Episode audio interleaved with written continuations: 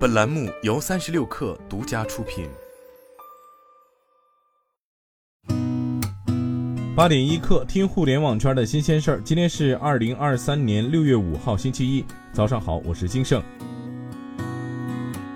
华为公司将发布一款直接对标 Chat GPT 的多模态千亿级大模型产品。名为盘古 Chat，预计将于今年七月七号举行的华为云开发者大会上对外发布以及内测。产品主要面向 To B To G 正企端客户。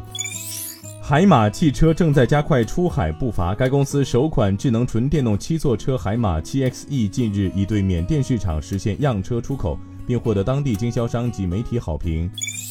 关于迪士尼有望落户湖北武汉的传闻，有关媒体从上海迪士尼官方获悉，此消息不实。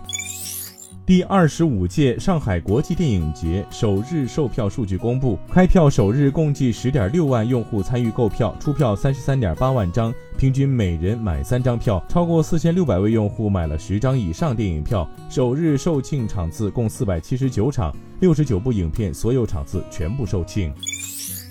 据以色列汽车进口商协会日前发布的数据，中国车企比亚迪成为今年一月至五月以色列最畅销电动汽车品牌。数据显示，今年前五个月，比亚迪在以色列共销售八千四百九十七辆电动汽车，主要车型为跨界 SUV Atto Three。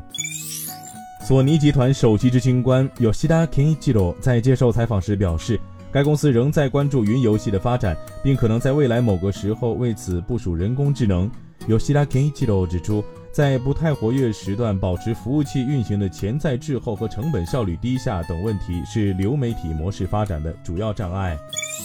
据韩国先驱报报道，现代汽车集团旗下自动驾驶公司四十二 Dot 将为软件定义汽车建立一个全球软件中心，旨在立足于蓬勃发展的未来移动出行业务。用户能够主要通过软件更新来对 SDV 进行操作管理和获取新功能。